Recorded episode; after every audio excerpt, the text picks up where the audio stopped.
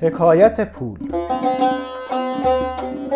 در روستایی که مردمانش کارشان پرورش درخت خرما بود و کاری جز این نداشتند با برگهای خرما سبد و ظرفهای زیبای دیگر می ساختند و در بازار شهر می فروختند.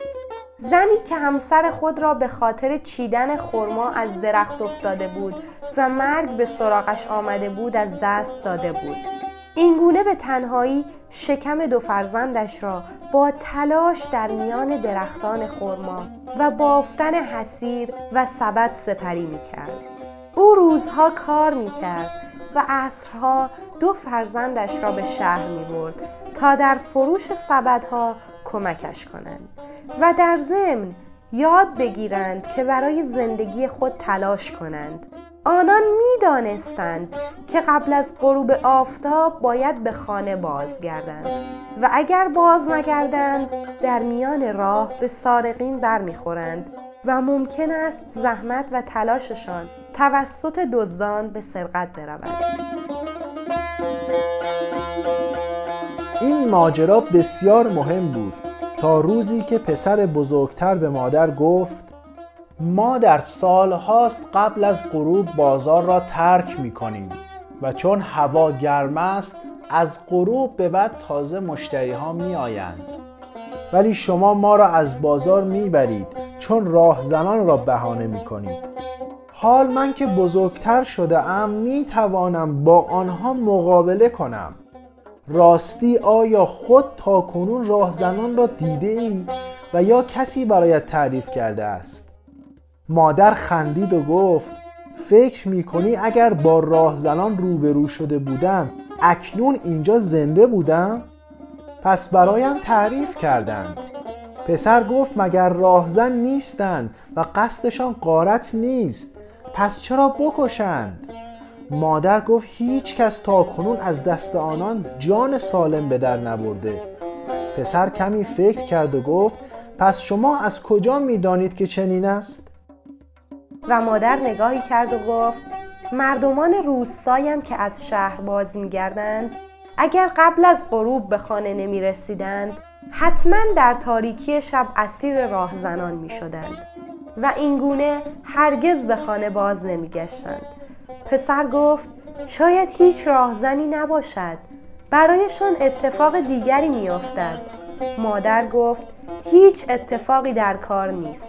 و بهتر است ما هم قبل از غروب به خانه بازگردیم. و اینگونه سخن پسر را قطع کرد.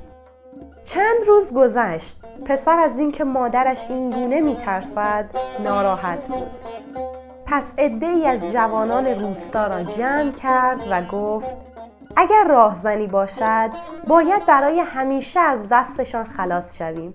زیرا اینان با تأثیری که ایجاد کرده اند نمی‌گذارند ما برای غروب در بازار بمانیم و تجارت کنیم. اینگونه درآمد کافی نداریم و زندگیمان در درد و رنج سپری می شود ولی اگر بتوانیم بعد از غروب ساعاتی را در بازار بمانیم قطعا نیاز نیست که به قیمت خیلی ارزان کالاهایمان را به فروشندگان شهری بفروشیم تا مجبور باشیم قبل از غروب به خانه بازگردیم جوانان گفتند چه کنیم؟ پسر گفت امروز به بازار می رویم و خیلی زود باز می گردیم. در میان راه به کمین می نشینیم تا غروب شود. کسی از میان خود را طعمه قرار می دهیم تا راهزنان بیایند. آن موقع درگیر می شویم و برای همیشه نابودشان می کنیم. آنگاه تجارت شما آغاز می شود. پس چنین کردند و چون غروب شد فرد مورد نظر با پول به سوی روستا حرکت کرد در میان نخلستان ها میگذشت که ناگهان صدایی هولناک شنیده شد و شروع به دویدن کرد تا هر کسی است به سویش برود ولی قافل از اینکه هیچ راهزنی نبود. چون در مقابلش ظاهر شد بر زمین میخکوب شد. شیر درنده و درشت هیکل که امان به کسی نمی‌داد. پس به او حمله کرد و جوانان به سویش حمله ور شدند.